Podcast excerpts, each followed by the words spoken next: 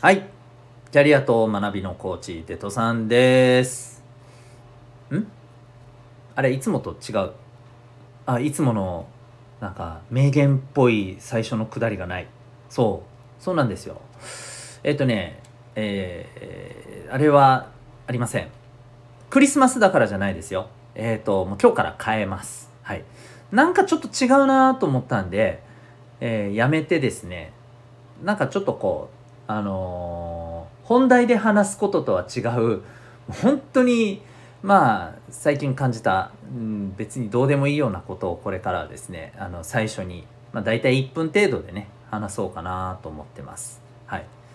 で、まあ、クリスマスですよね。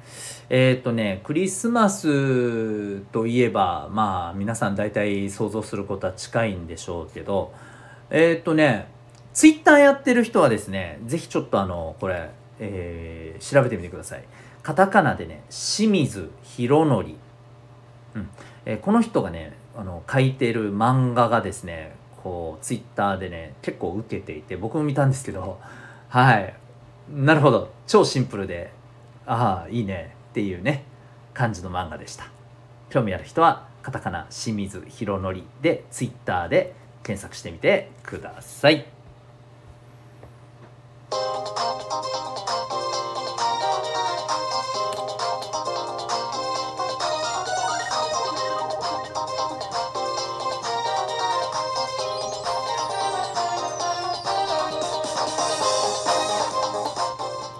皆さん日々行動してますか？小中高生の生きる力ジオ。ホームルームのお時間がやってまいりました。というわけで改めてナビゲーターは親子の学びとキャリアのコーチデトさんです、えー小中高生のオンライン教室みんなで自主学も運営しております。この番組では小中高生の皆さんに勉強や将来人間関係などの悩み解決に役立つ情報や日常がちょっぴり楽しくなるエピソードをシェアしております。またメンバーシップにて10年後社会に出ることが楽しみになる。聞くだけ生きる力の授業。こちらの方も放送しております。こちらの方では月額たったの800円で社会で成功する人の習慣。人間関係が楽になる心理学。お金や仕事に強くなるコツ自分で学ぶスキルなどなど学校のカリキュラムでは勉強できない。えーだけども社会に出てはね必要とされるようなそんなテーマを聞いて学ぶことができる内容になっております。小中高生の皆さんはもちろんお母さんお父さんと一緒にお聞きいただいてもお得な内容です。興味ある方は、えー聞いてみてください。メンバーシップじゃない方も最初の何分か聞くことができます。はいということで、えー今日のテーマホームルームのテーマはですね、え中二病について。前編ということでいきたいと思います。クリスマスになんで中二病の話するのって思った人絶対いると思うんですけどいやなんとなくはい、うん、ああ話してみたいなと思ったんです。まあまあなんとなくじゃないんですけどね。最近あのー僕改めて47歳なんですけどあかやっぱり相変わらず中二病っぽいとこあるな。もう男子だからしゃあないな。とか思いながら。なんかそう自分でね自分に対してそう思うようなことがあったんですよ。まあそれでねああなるほど。そうか、えー中二病について、えー久々にねこういうとこで話してみるのもいいかなと思った次第です。あの番組の冒頭ね、えっと最初あの名言を入れるのはちょっとねやめてみました。はい。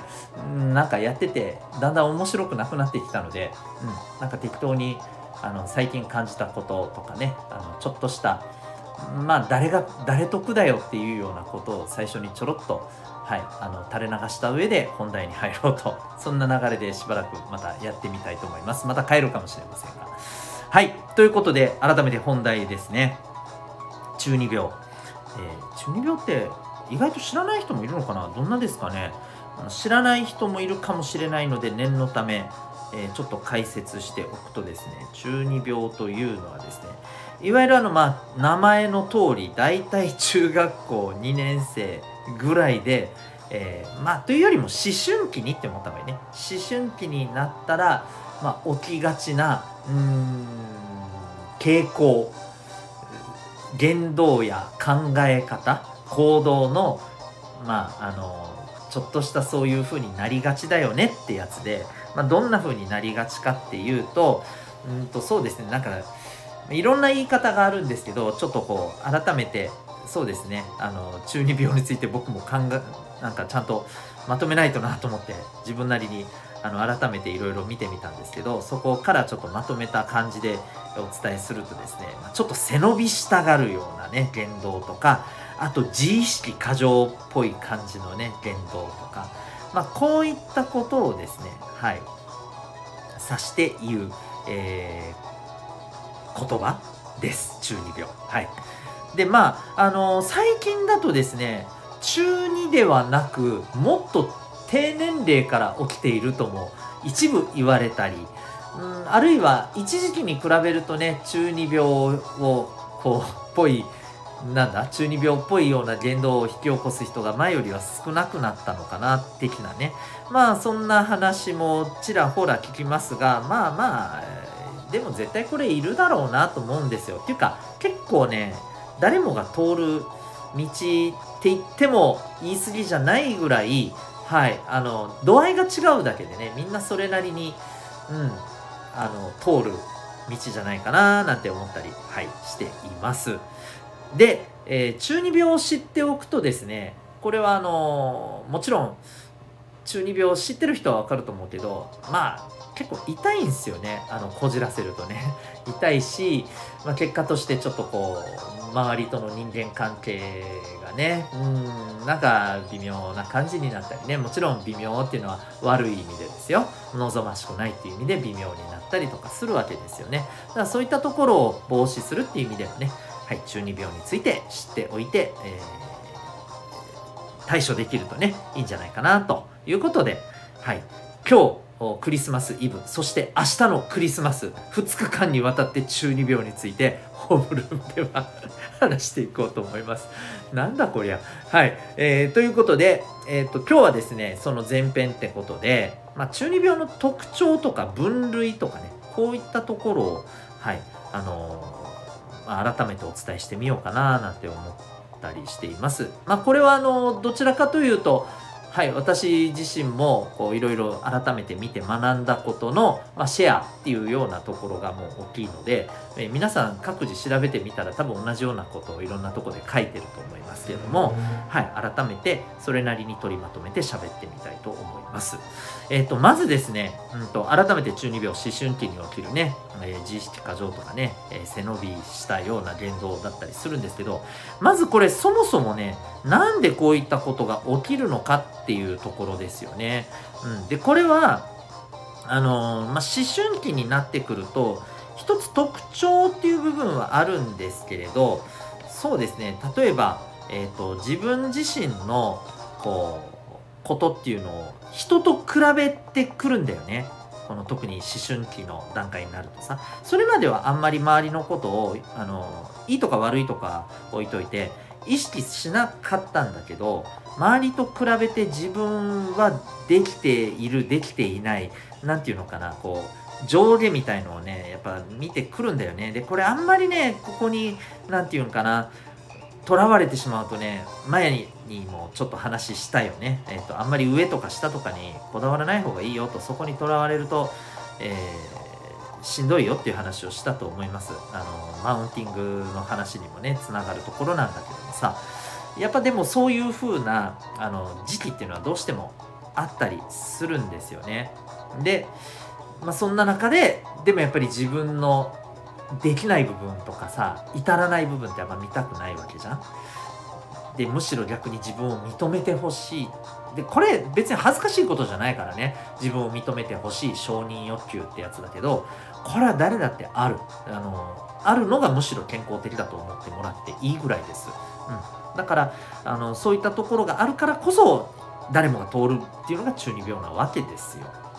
でねえっ、ー、とこの特徴についてねちょっと話していこうと思うんですけどトピックとしては2つあってねまずタイプがね3つあるらしいですね。であともう1つのトピックが男の子がなりやすい。確かにそうだよね。はい。というとこでこの辺のところを喋っていこうと思います。でまず3つのタイプについて。うん。ま、知ってる人知ってると思うんですよね。1個目がですねまあサブカル系とか言われたりしてますね。これ早い話何かっていうと、えー、なんかね一つのこう特殊なもっと言うとあんまりみんなが興味を持たないことに興味を持ちたからでそれを、えー、知る。でそれを知ってる自分って周りとは違うよ。ちょっと特別だよ。その他大勢とは自分は違うよ。みたいなね、えー、そういう風なまあ言動をしていく感じですよね。はい。でどっちかというとちょっとな社に構えてて物事をねあんまり素直に受け取りたくないみたいなところがあったりですね。はい。あのやたら売れている、えー、なんだ？漫画とかアニメとか音楽をあえて否定します。はい。えあんなのみんな聞いてるんだ。ふーん。みたいなね。はい。あーなんか痛いなって思いません？私もありますよ。うん今でもある。微妙に。うん。はい。だから大丈夫だよ。こんな47のおっさんでもあるからね。はい。ということでこれがサブカル系でございます。でえー、2つ目がですねこれヤンキー系とかねドドキュンドキュンっていうのも死後だよね。とかまあまああの反社会っぽい感じの系統みたいなね、まあいろいろ呼び名はありますけど、ちょっとこれはね、ヤンキーっぽい感じ。いわゆるちょっと自分は強いぜみたいなね。あと、なんか警察？は？警察大したくないし、みたいなね。うん。で、あとあのー、あれですよ。えサイコパスに憧れる。